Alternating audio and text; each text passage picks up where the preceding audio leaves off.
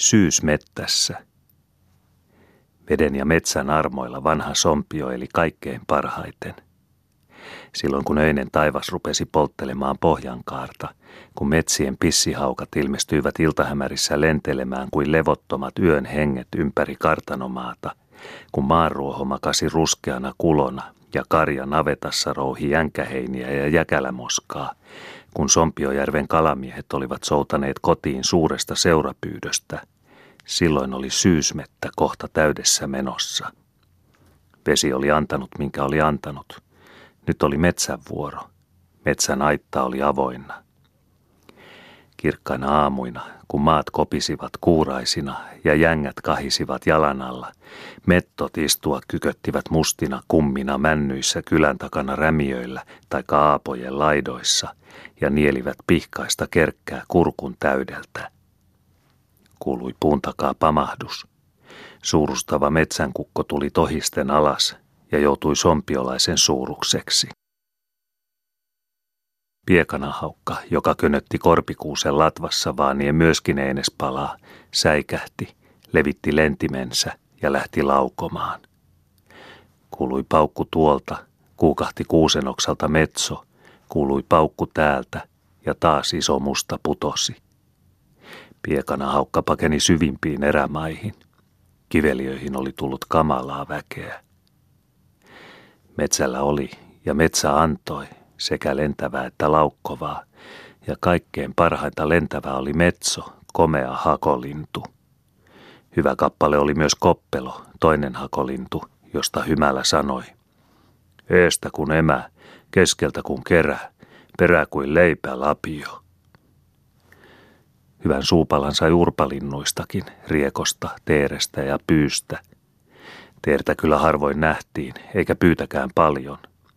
Vaikka pyyn, pienen rääpälheen liha oli valkeaa ja makeaa, ei oikea pyytömies juuri viitsinyt sitä ampua. Se kun vielä oli niin kesukin, että tulla kupsehti oksalle aivan viereen katsomaan, ei kuin vihelteli vain. Maalintuja ne kaikki olivat, isot ja pienet, vaikka toiset talvella appoivat männynhakoa ja toisten parhaana talviniestana oli koivunurpa. Ammuttiin metsän maalintua ja saatiin hyvät saaliit – mutta vielä enemmän saatiin lintua ansoilla ja satimilla, jotka jo alkusyksystä, pari viikkoa jälkeen Perttulin, laitettiin pyytökuntoon. Pyytömaita oli kohta kylän takana kankailla ja vaarojen laidoissa. Siellä oli miltei joka juurakkoperässä karhakoista ja oksista rakennettu kaarre ja kaarteen aukossa selkäpuuhun sidottu ansa, vielä katoksena hakorötöstys. Ja kuusien tuuheilla tyvillä Maata karhoavien oksien katoksessa oli aita ja ansa. Juurakkoperien pehmeässä mullassa oli linnuilla hyvä peherryspaikka, jossa saattoi kelletellä kyniä ja kynsiä, lopsuttaa siivillä ja peseskellä sekä vielä napsia pieniä kiviä. Kuusien juurella taas oli pahoilla säillä hyvä kotoinen suoja. Oli tallella vielä kesän viimeiset marjat.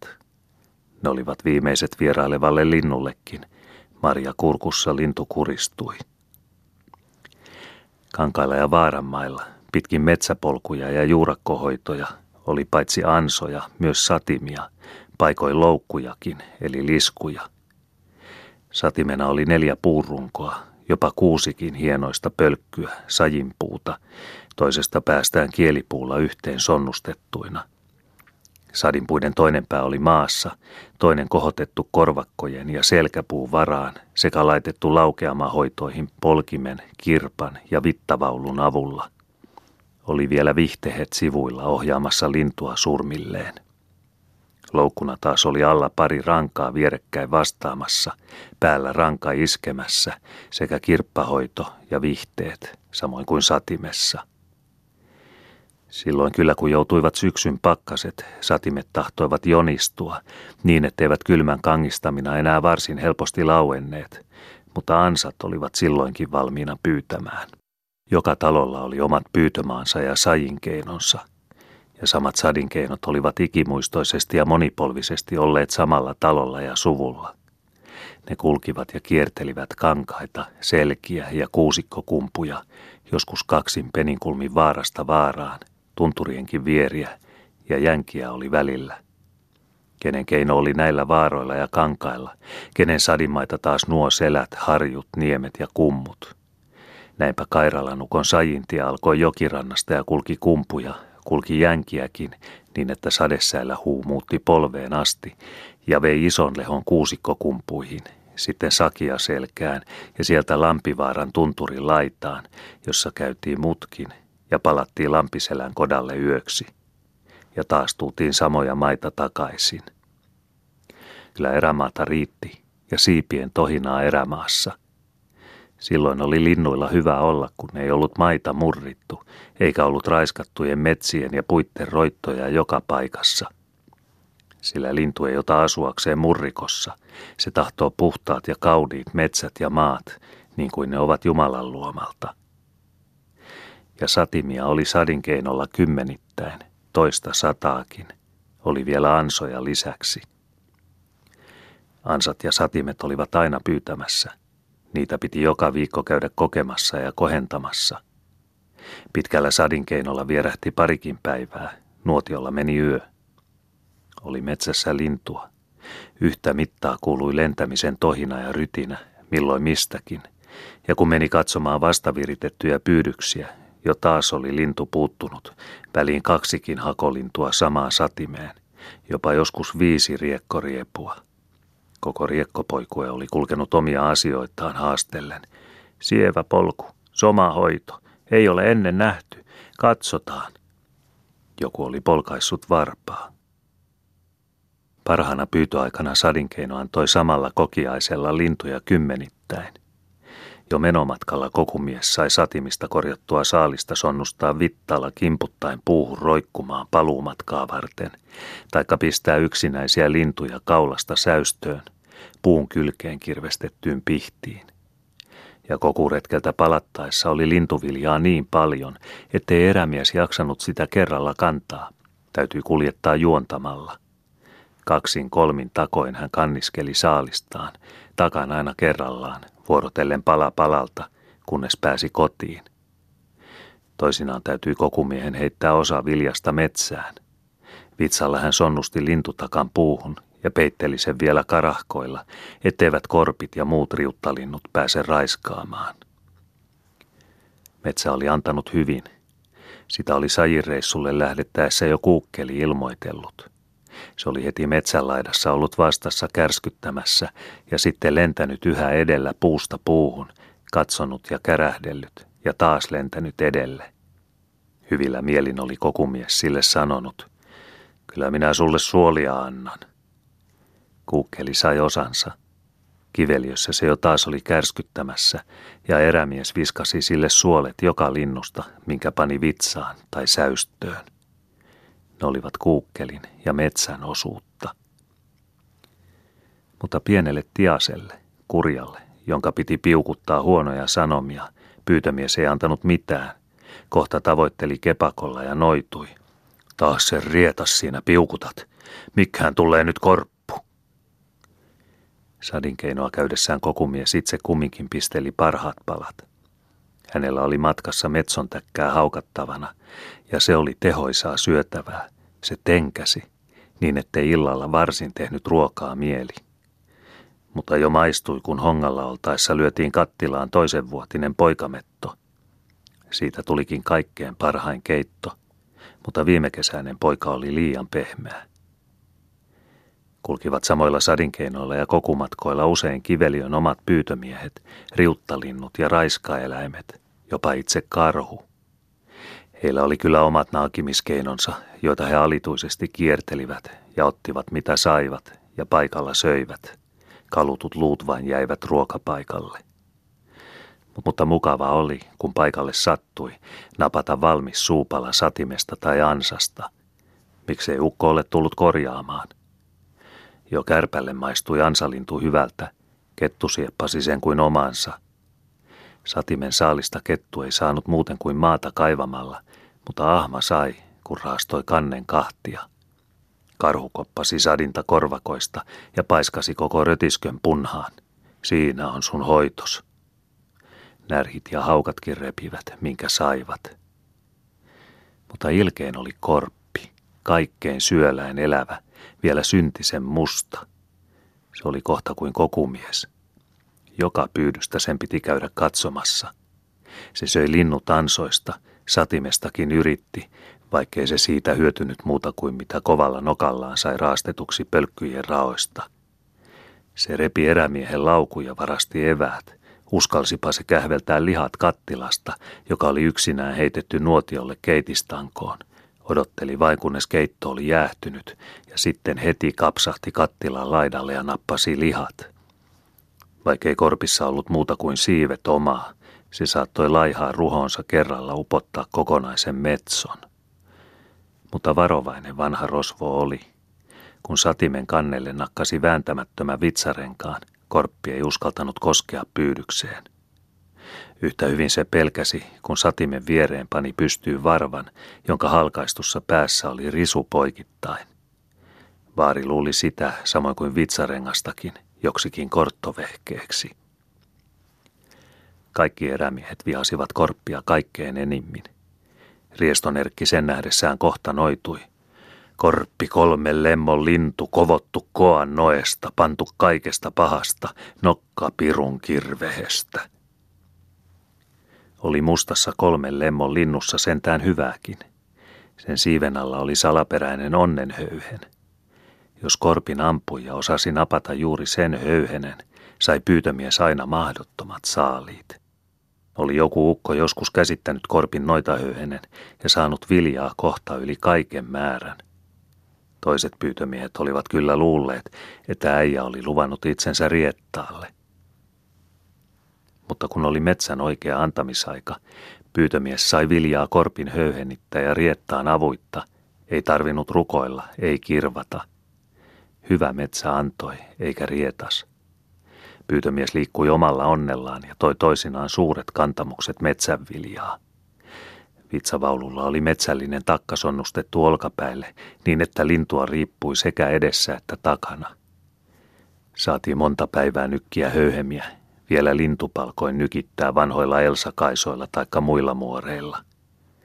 Riestonerkki tuli metsästä piiloisin puolin, eikä näyttänyt saalistaan kellenkään. Vai eikö nälkä jäänyt, kun pyytömies palasi kiveliöstä?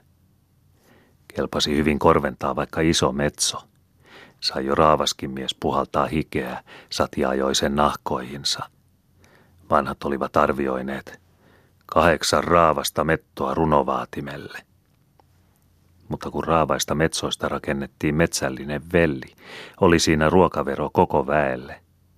Ja se syötiin niin kuin metsävilja oli syötävä. Hiirikontti, linnun lihava reisikontti, oli tärkeä kappale. Siitä emäntä maistoi, milloin keitto oli kypsä – ja sitten saivat kaikki osansa, kaikkein ensimmäiseksi, niin kuin määrä oli. Pyytömies syö pään. Linnun päästä metsonkaan ei vatsa suuria kostunut. Silmien luona sekä kaulan puolessa siinä oli vähän kalvamista. Mutta täkässä, joka oli rinnassa, täkkäluussa, kahden puolen korkeaa piiksiluuta, oli kohta parhainta lihaa sekä pyytömiehelle että isännälle. Emännän osa taas oli metson persemarja – linnun kaikkein makein ja rasvaisin kappale. Se oli peräpuolessa karistimen eli katsattimen alla, pehmeä lihamöykky, persesulkien kotopaikka, ja sen yläpinnassa oli rasvarakko, täynnä parhainta kuuta. Joku aikuinen sai kaluttavakseen ryhän eli rupuskan, lujan selkäpuolen. Lapset ja nuoret saivat tyytyä siipispankkoihin, jouhia koparakontteineen, Saivat vielä mauksi maksan ja syömmen sekä mettonkouran varpaineen, joka oli niin makea, että he tahtoivat sitä kurkkia jo padasta. Mutta suokuma oli katkaistu siipeen, eikä siinä ollut syömistä kellenkään. Oli vielä piira, ja se oli makea pala pinnasta, mutta sisästä kovaa kuin kengän paikka. Aikaihmisten suupaloja se oli, ei sitä lapsille annettu, ei ainakaan pojille – sanottiin, kun he sitä kerjäsivät. Piira pojan pienentää, isoin reisin kasuattaa. Piira oli merkillinen kappale, ymmyrkäinen lihapallo, kivispiira, pieniä kiviä täynnä, eikä isolla metsolla varsin pieniäkään. Oli piiralla hänen virkansa, Kun Metso oli päivän kyköttänyt männyssaappain havuneulaa ja hakotuppua, sen kupina oli illalla niin täynnä evästä, ettei lintu tahtonut lentoon päästä. Oli parasta istua maassa ja nukkua. Piiran kivet silloinkin jauhaa jyrräsivät männynlatvaa ja hakotuppua, että oikein kuhina kuului. Ja nukkujan taakse kertyi yön mittaan iso läjä valmiiksi käytettyä metsällistä mutta vanhat äijät, leveäleukaiset Korvasen Petterit, Mutenian Hannut ja muut pitivät lukua Metson kaulasta. Se keitettiin semmoisenaan ja se oli kuin makkara. Äijät lykkäsivät makkaran päätä hampaittensa rakoon ja rouhivat kuin hevoset luhtaheiniä. Raavaa Metson kaula oli kyllä kova kappale, mutta ei ollut mies eikä mikään, joka ei kyennyt sitä leuoissaan rouhimaan. Kova kappale oli myös raavaa metson teiko, luuputki, joka ulottui piiksistä kaulatorveen. Se kulki miehestä mieheen, ja jokainen koetti sitä peukaloissaan murtaa poikki, käsiään pitäen polvien varassa. Mutta piti olla raavas mies ja miehellä aappaa, sati sen poikki naksahdutti. Naimaan jo kelpasi.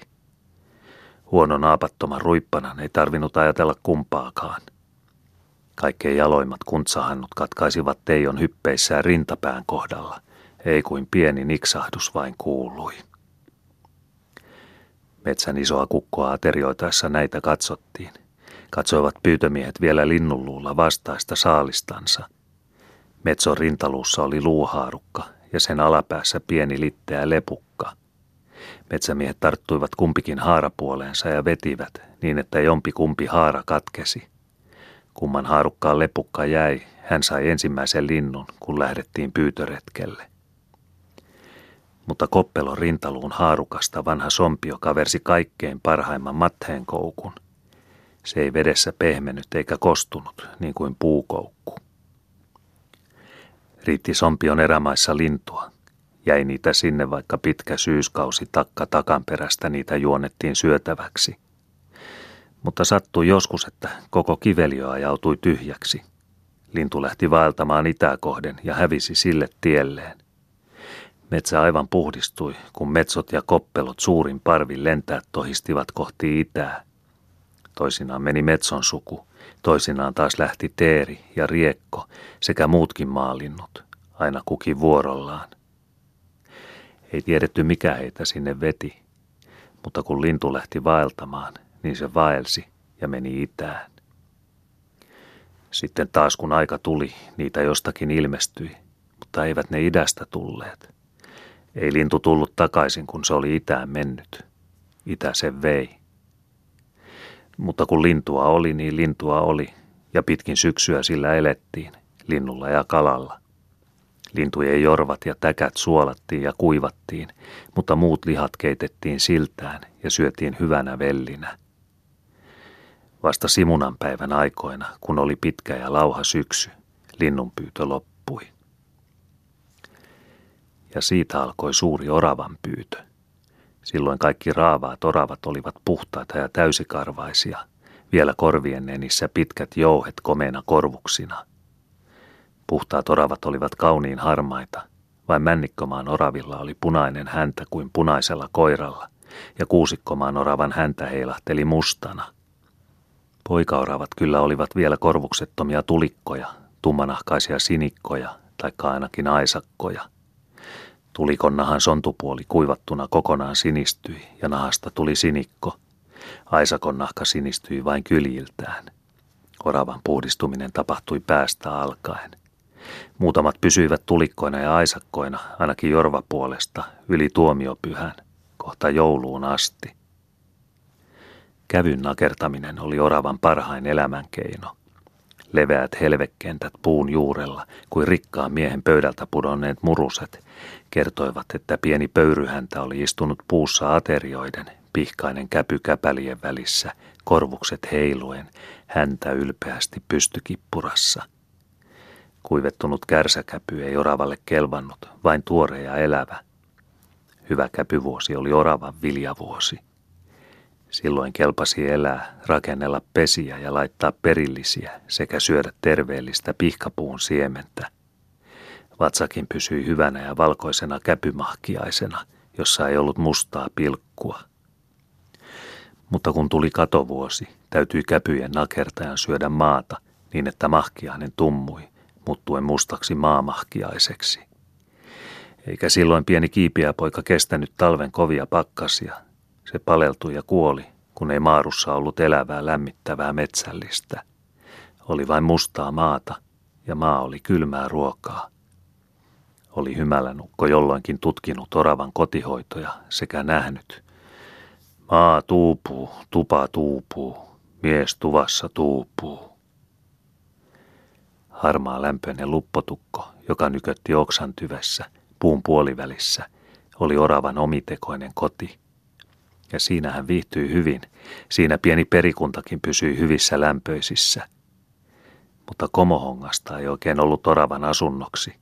Oli se joskus sellaisen erehtynyt, paleltunut oli. Kuusellupoista omin käsin rakennettu pesä oli paras. Ja kun vielä sen takaseinässä oli pakoreikä sekä vieressä pitkä kuusi, jo tohti elää. Kun hätä tuli, Luppolan päämies puikahti ulos ja kapisti kuuseen kuin linnaan. Usein tulikin hätäpäivä. Pienellä oravallakin oli hänen vihollisensa. Tulla kapaisi nälkäinen näätä, syötävää oli vailla, ja silloin tapahtui korpikuusissa vimmattu kilpaajo. Vikkelä ja Sukkela vilistivät pitkiä kuusia ylös, hyppivät puusta toiseen, orava edellä, näätä perässä. Kipaistiin latvaan ja hypittiin puu puulta pitkin korpia. Mutta kun sattui pitkä puitten väli, orava laukkasi kohta latvaan asti, puikki pitkän oksan nokkaan ja potkaisi. Käpälät levällään ja häntä pörhössä se lensi kuin lintu toiseen kuuseen. Näätä poukkosi perässä, rutkahti maahan.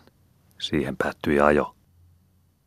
Sattui toisinaan tielle pahainen kärppä, haisupoika. Sillä oli kovemmat pevonneuvot kuin oravalla, ja hengen päälle sekin rupesi yllättelemään. Mutta kärpällä ei ollut kiipeämisen lahjoja, maahan jäi tuhisemaan. Joskus yritti oravaa ahdistella jopa oikein kuukkeli. Yksinään kuukkeliriepu ei mahtanut mitään, kun orava pörhisti häntänsä selkäpuolelleen ja oli ylpeänä. Mutta kun kuukkeli tuli uudestaan kymmenen miehen voimalla ja sitten käytiin kimppuun edestä ja takaa, jo pudotettiin orava puusta ja nykittiin, ettei jäänyt kuin pieni kasa luita ja karvoja. Mutta kaksijalkainen metsien kiertäjä, joka kulki nelijalkaisen kanssa ja päästeli kirkkaita kipeitä paukahduksia, oli kaikkein pelottavin. Hänestä oli vaikea päästä erilleen, ja henki oli monesti kuin hakoneulan nenässä. Lensit puusta puuhun, nelijalkainen laukkasi räkyttäen perässä maata pitkin. Kiipesit korkeimpaan latvaan. Kipeä paukku puraisi, piiloudut tiheään oksatuppuun, kykötit ja juroit siellä, vaikka kuinka olisi puuta paukutettu. Puu viimein rojahti maahan. Koira oli aina orava miehen matkassa. Se oravatkin etsiskeli, mitäpä mies sen kuin ampui. Ja pyssy oli pyytömiehen paras ase, pienireikäinen piilukkoinen luojipysy, jolla tavoitti sekä linnun että oravan. Kaulassa, takinalla, poovessa roikkuivat pyssyn kaulukset, oikein lailliset kamppeet.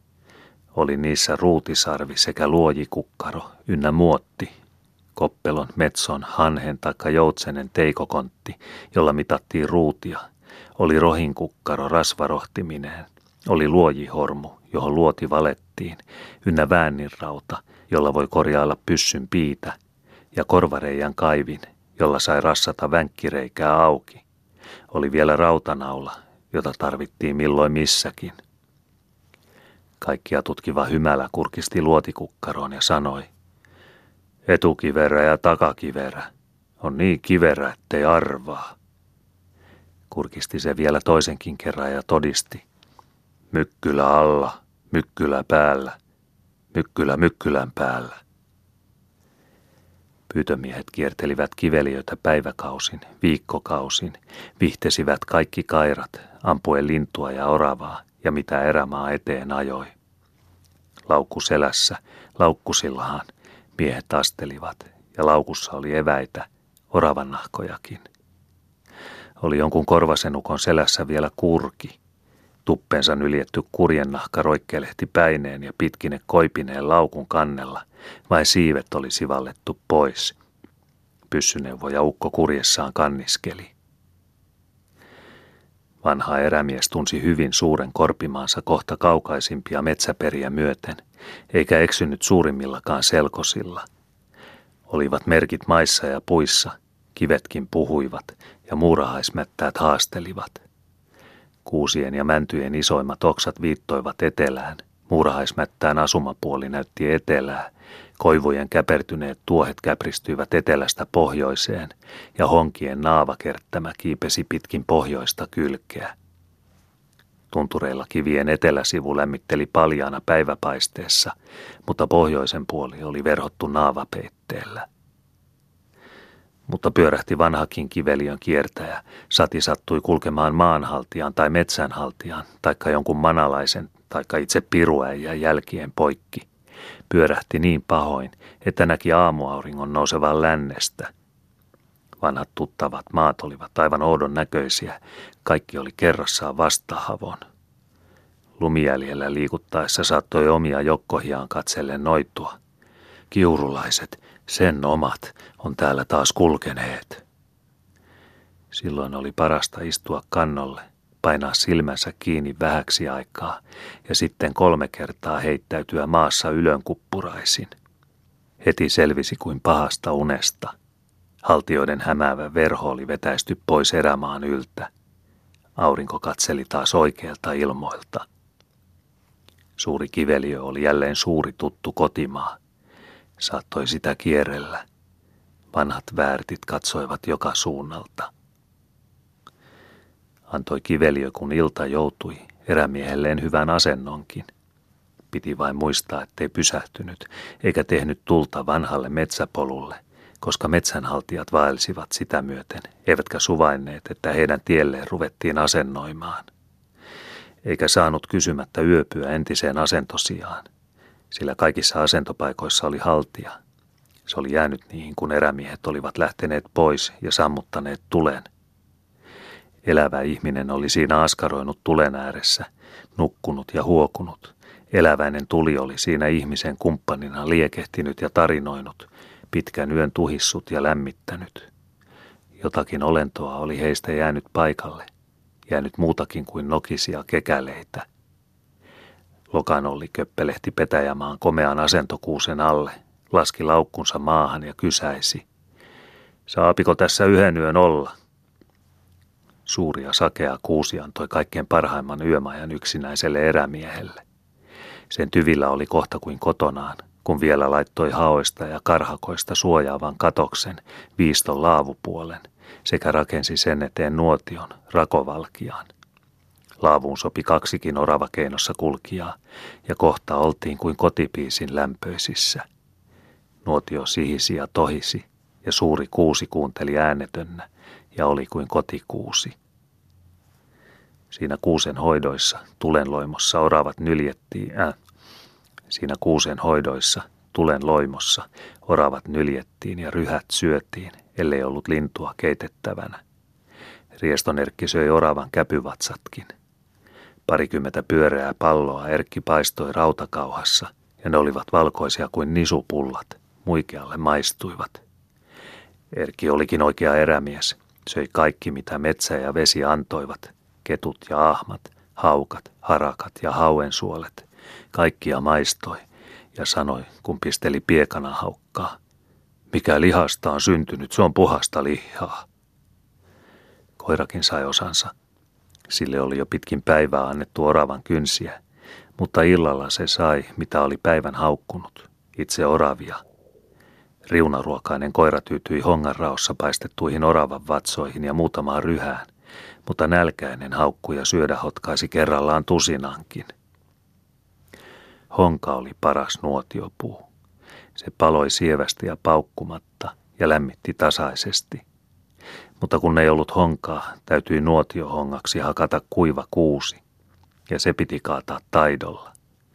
Kuusta ei saanut, niin kuin honkaa, kirvespohjalla kopistellen tutkia, oliko siinä komoja, eikä saanut napsia siitä oksia pois – Piti heti antaa terää tyveen.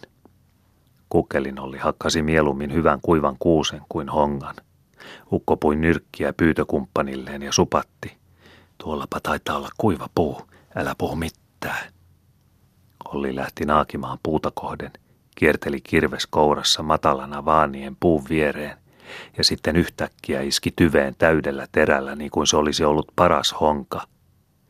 Ukko kanniskeli kuusenpölkyt asennolle, laittoi ne nuotiopuiksi ja tulta sytyttäessään kielteli ja käski. Älä ritise, äläkä rätise, hoha kuin honka, tussa kuin vanhan ämmän perse. Ja Ollin kuusi oli sävekkäämpi palamaan kuin koskaan honka. Se tuhisi sievästi ja tasaisesti lämmitti. Entiset erämiehet kaatoivat nuotiohongan toista kyynärää korkealta kannolta ja kirvestivät samasta kannosta nuotion sytykkeitä, vuolakkeja.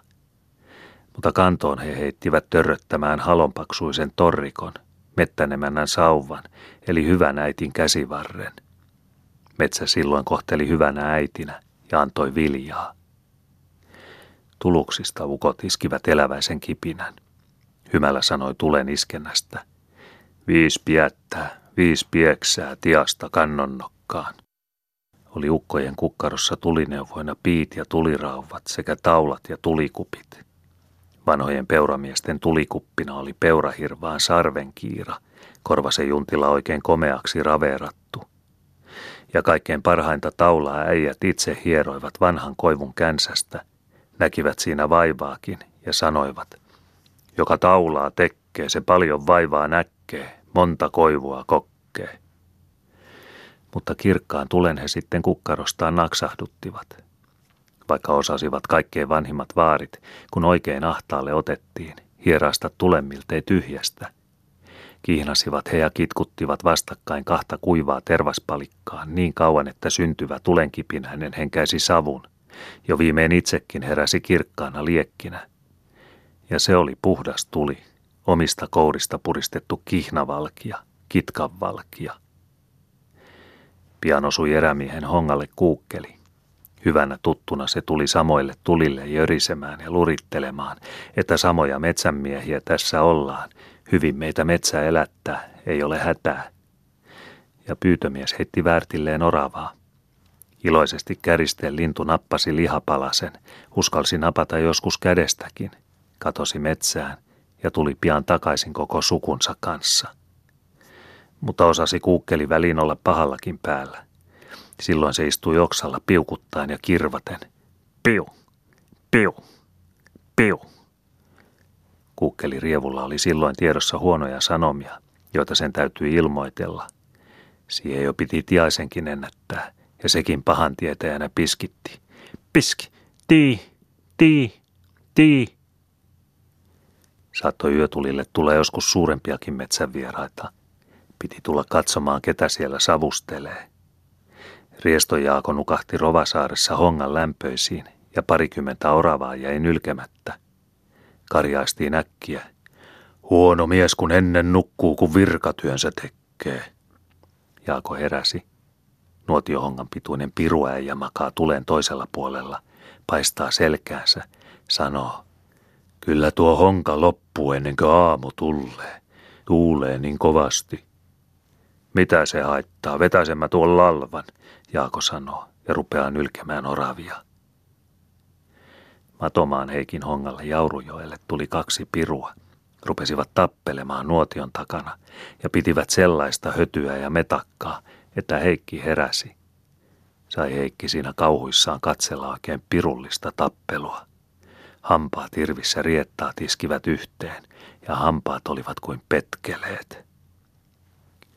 Vaikka pirujakin joskus sattui yötulille metakoimaan, erämaa kumminkin piti hyvää huolta vieraistaan, kun oli heille kerran antanut asentopaikan. Niin kuin piti rieston polvarijaakosta, joka oli nuotiolla Auveevaarassa lokan takana.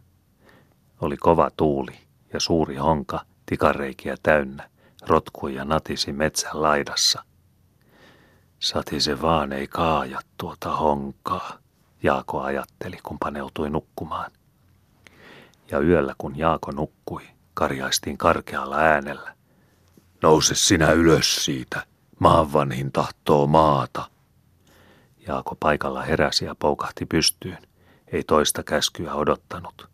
Kiireesti hän roikaisi metsään. Suuri tuulennokka ruopsahti ohitse ja valtava komohonka kaatua rymähti kautta Jaakon nuotion ja makuusiaan. Käsivarren vahvuiset oksat iskivät läpi loidon.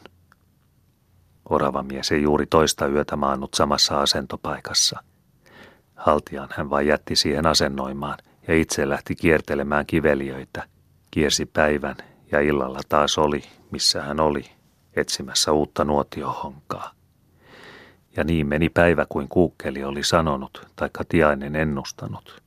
Pienet erämaan eläjät tiesivät jo etukäteen metsän antomielen. Mutta tuskin metsän pienet eläjät tiesivät mitään korttamisen pahoista, koska sellaiset olivat kotoisin kateellisten ihmisten mustista sisuksista. Kademielet yrittivät usein pilata naapurinsa mettäpyytöä – Kortot sai korvasen tehvaani pyssyynsä, kun pyytöretkellään yöpyi lokkaan myrrysmiehen taloon.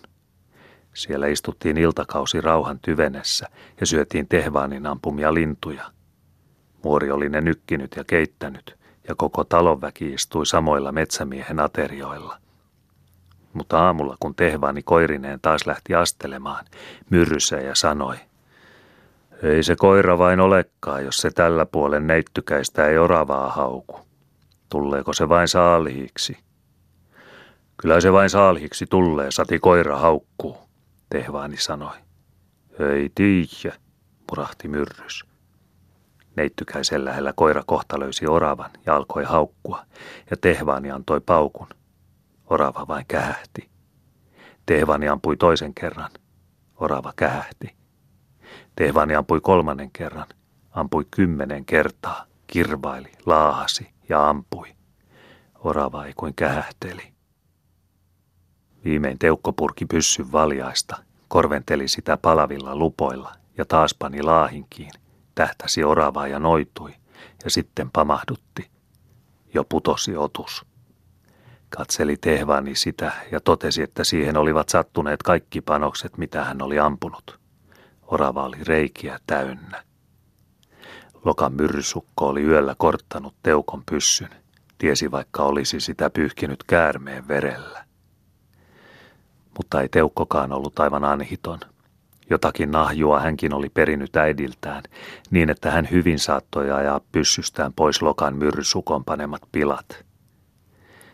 Rieston vanhalla myrryksellä oli aina matkassaan käärmeenpäitä, sikaliskon häntiä ja hörhöläisen nuolia, ja kun hän kuuli metsästä ampumisen – hän heti kortti. Silloin ampuja ei saanut enää mitään, vaikka olisi päivän paukutellut. Myrrysäjä vain naureskeli tyytyväisenä. Mutta sattui myrrys korttamaan miehen, joka ajoi pahat takaisin. Jo tuli tuhot. Rieston Mikko ja Jaakon Vuolo vihtesivät kiveliöitä pari viikkoa ampuen lintua ja oravaa. Mikko sai mitä vain, ja Vuolokin piti pauketta, mutta ei höyhenkään pölähtänyt. Asennolla ammuttaessa kyllä aina sattui pilkkaan, mutta metsässä viljaan ei koskaan. Jo huomasi Mikko. Piruissa sinä olet. Sinä olet kortettu. Tämä on sen piruäijän konsteja. Kyllä minä näytän sille, Vuollokin muisti. Kiroille ukko otti ja ampui Mikon pyssyllä asennolle tulleen kuukkelin. Repi sylillisen luppoisia kuusenoksia, survoi linnun niiden sisään ja lennätti oksat nuotioon. Mies oli täydessä luonnossaan. Irvissä ikenin, kiroillen ja vihaa vaahdoten hän kohenteli tulta kuin rietas. Kuukkelitukko paloi ja paukkui ja vuollo karjui. Rapa roiskui suusta, kun ukko manaili. Vuottuu sille miehelle, joka on korttanut. Kyllä kuulet, kun kyllähän tullaan. Ei pokeneetta mene se mies. Vuolon pyssy pääsi kortoista – Kumpaan silmään tahansa ukko halusi ampua. Aina sattui ja metso kuukahti. Ei mennyt asia pokeneitta. Kuultiin kummia, kun tultiin kylään. Myrrysäjän talossa oli sonni ruotaissut peräisensä poikki ja laukkonut kuumaa muuripataan. Ja se oli tapahtunut juuri samalla hetkellä, kun vuollo oli metsässä korventanut kuukkelin. Koko syksy kierreltiin kiveliöitä, milloin yksin, milloin kaksin. Oltiin välin kortoissakin, ajettiin korttoja pois ja taas ammuttiin ja saatiin viljaa, minkä metsä antoi, metsän emäntä, hyvä äiti. Syksyn mittaan saattoi ahkera, korttamaton pyytömies koota varastonsa seitsemän, kahdeksan rihmaa täysikarvaisia oravan nahkoja. Saatiin muutakin metsänviljaa, kun kerran metsämiehiä oltiin. Yllätettiin joskus näätä, kun se pakeni kivikkoon luolaan. Laitettiin sau ja saustettiin elukka piilostaa verkkoon taikka koiran hampaisiin.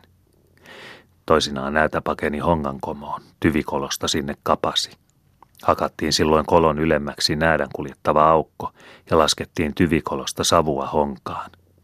Tuli pian komossa tukala tolot. Elukka yritti yläreijän kautta pakoon, mutta vaaria pitävä mies söhäisi terävän tikun sen lävitse. Mutenianukko, kun näätä pakeni komohonkaan, vasta keinot keksi. Hän hakkasi hongan poikki ja iski reikään tapin, kirvesti poikki tyvestäkin ja tapitti reijän sekä raahasi näätä pölkyn yönuotiolleen. Siellä erämies rupesi avaamaan tappia ja tappamaan. Näätä karisti korpeen ja sinne jäi. Satuttiin joskus saukon kalarannoille ja sukkella sukelta ja ammuttiin, taikka pieksettiin sauvalla hengiltä. Metsäpuroista saukko porkattiin lanaan, taikka viritettiin sen poluille kavalat hampaalliset rauvat, jotka naksahtivat ja purivat kiinni, kun saukko sattui polkaisemaan virellankaa. Erehtyi kärppä metsäkeinoillaan orava miesten keinoille ja hyvin äkkiä vilahti ensimmäiseen koloon, minkä löysi – mutta miehet kaivoivat kärpän esiin, vaikka kolo kamalasti haisi, varsinkin koiran nokkaan. Tavallisesti kärpää pyydettiin kärpälauvalla, jossa pienet jouhiansat olivat pyytömiehinä sekä syöttinä riekon siipi. Ketunkin keinot usein sattuivat samoille pyytömaille miesten kanssa. Koiran ajamana kettu, kun hätäytyi, oli täysi kettu. Heittäytyi selälleen, oli makeana ja rupesi kielellään lipomaan koiran kuonoa. Eikä koira iljennyt ruveta tappamaan, laski luikeri juoksemaan. Kettua varten oli varsin oma pyytövehkeensä, teräväpiikkinen ketunkanto, jonka pitkään keskikouraan pantiin syötäksi kala taikka poronkopara. Nälissään oli kettu niin taitamaton, että rupesi sitä tavoittamaan ja tarttui käpälästään kiinni. Pyydettiin kettua myös rauvoilla. Kesällä taas, kun jostakin tievasta löydettiin ketulliesu, kaivettiin koko perikunta pussiin ja kannettiin kotiin sekä elätettiin jossakin kettuaitassa. Korvasen isoäijä, kievarin isäntä, hoiteli metsänväärtejään vierashuoneessa. Mutta syksyllä, kun ketut rupesivat ylpeilemään päilyvissä päistäreissä, riistettiin niiltä turkit ja myytiin ryssälle. Ahmalla oli omat tiensä ja hukka kulki omia keinojaan. Hankien aikana ahma saattoi erehtyä rautoihin ja hukkaa varten vanhan vanhat äijät olivat kaivaneet kavalia hautoja. Sellainen oli ollut ainakin korvasen takana kankaalla, Seitajärven polun vieressä, ja lammas oli siinä ollut nälkäistä hukkaa houkuttelemassa. Kaikki metsän nahkat olivat rahaa, pieni oravakin, kun sitä oli rihmoittain. Pahainen kärppä jo maksoi kaksi oravaa. Kettu ja näätä maksoivat rihman, saukko vielä enemmän. Mutta majava, merkillinen vesielävä, oli niin kallis, että se vastasi monta, monta oravarihmaa, ja majavan hauksesta tiesi, mitä siitä maksettiinkaan. Suoltijoella vanhat sompiolaiset pyydystivät majavia sekä Pihtijoella, jossa vielä näkyy majavan hakoksia. Mutenianjoessa lähellä kylää on vielä majavien kaivama honkavuopajan reikä, ja Lokan kotisuvannon alapäässä on majavan pesäkumpu kuin iso pata kumossa. Korvasemmikon sanotaan tappaneen viimeisen majavan keväällä jääpadon aikana yli 80 vuotta takaperin Luirosta, Korvasenniemen nokasta, ja keminkyläläiset ovat surmanneet viimeisensä miekkaojan latvoilla, Saukoskella. Viimeisiä taisi olla sekin majava, jonka Aramikko, vanha Tanhuanaapu ja Martinkylän vaaran Antti tappoivat Arajärveen laskevasta Niepposjoesta. Majavan hampaalla vanhat ukot hioivat kirvestään, kun hakkasivat jokiniittyjä, koska oli nähty, ettei Majavan hampaa jäljeltä puu vesoittunut. Mutta mitä tehtiin Majavan kalliilla hauksella, Ei tiennyt Korvasen vanha Pekkakaan, vaikka oli kova majavien pyytömies. Kovin ahneita ryssät siihen vain olivat, ja suuret rahat he siitä maksoivat. Laukkuryssät enimmäkseen korjasivat sompiolaisten turkikset oravasta alkaen. Sungun markkinoille he niitä veivät. Talvikaudet he reppuselässä kiertelivät sompion kyliä. Lieneekö laukkumiehillä ollut liitto varisten kanssa, mutta syystalvella, kun varis oli lähtenyt, reppumies pian ilmestyi kylille. Ja taas keväällä, kun viimeinen reppuselkä oli painunut metsään, varis rupesi raakkumaan. Kun laukkuryssä saapui taloon, moksahdutti raskaan nahkalaukkunsa lattialle, heitti kintaat pöydälle, istui rahille ja rupesi repustalla tomaan polvilleen poikkipuolin vaatekääröjä, oli pian kauppa täydessä menossa. Annettiin nahkoja tukuttain ja saatiin rahaa taikka tavaraa. Koko talonväki pakkausi siihen ympärille, naiset liiatenkin ihastelemaan laukkumiehen koreita kangashoitoja – sillä leveässä repussa oli vaikka mitä. Siellä oli monenväristä karttuunia ja kaikenkirjavia kaulahuivia, kampriisia ja liinaa. Oli neuloja, naskalia ja kansvärttiä. Oli pirunpaskaakin, niin etteivät koirat tahtoneet laukunkantajaa kärsiä. Reppumies oli täysi kauppamies, tyrkytteli koreita vaatehoitojaan ja hoki. Mitäs lissäät, mitäs lissäät? Ja kun kauppa oli sovittu, hän repäistä räsähdytti kankaasta mitatun kappaleen, heitti sen ostajalle ja sanoi, taas meni alle oman rahan. Kansvärttiä hän lohkoi linkkuveitsellä, isoa kappaletta uhkasi, pikkuisen vain niversi ja sanoi, hyvin piisaa. Laukkumiehet pitivät koko metsäperän pyssyleuvat ja tuluskukkarot piihoidoissa. Pii oli varsin kallista tavaraa, se oli oikein silvärin hinnassa – ja silväri taisi olla jotakin hyvin kallista väriä. Pienestä piinpalasesta sai kauppamiehelle antaa kaksikin oravan nahkaa. Mutta Jäneksen nahasta ryssä ei antanut piinpalastakaan. Jänis ei maksanut paljon mitään, ei nahka eikä liha, ja kaikkein mitättömin oli kesäjänes. Ei ollut oikein totisen mielen toivotusta, kun toiselle sanottiin. Jumala sinun kättees kantakho juuri kesäisen jäneksen. Jänis oli melkein saastainen elävä, vaikka hän oli märeelävä niin kuin oravakin. Se oli metsäperäläisten mielestä vain metsän eläväin ruoka. Söi sitä mies kun oikein nälkä hiukaisi, mutta eipä juuri muulloin. Sattui jänis joskus erehtymään linnun satimeen. Pyytömies ei sitä korjannut saaliikseen, vaan heitti kauas syrjään, taikka vitsalla ripusti puuhun, etteivät syöpäläiset harjaantuisi satimille. Kaikkein vähimmin jänis kelpasi lappalaiselle. Oikea lappalainen ei syönyt sitä nälissäänkään. Täysi lappalainen, suuren porotokan päämies, ei syönyt lintuakaan muuta kuin nälän kuoliaana, ei edes metsoa. Poron selkäpinnassa sekä konttien ytimissä oli lappalaisen paras niesta, kuuta, puhdasta kuuta, joka elätti hyvin ja lämmitti syöjänkin sydäntä. Sitä kyllä kotapoika pisteli ja kehuskeli. Naa, poronlihaa killa puren, kun on kolme sormia ja kämmen saparon päällä. Sitä killa.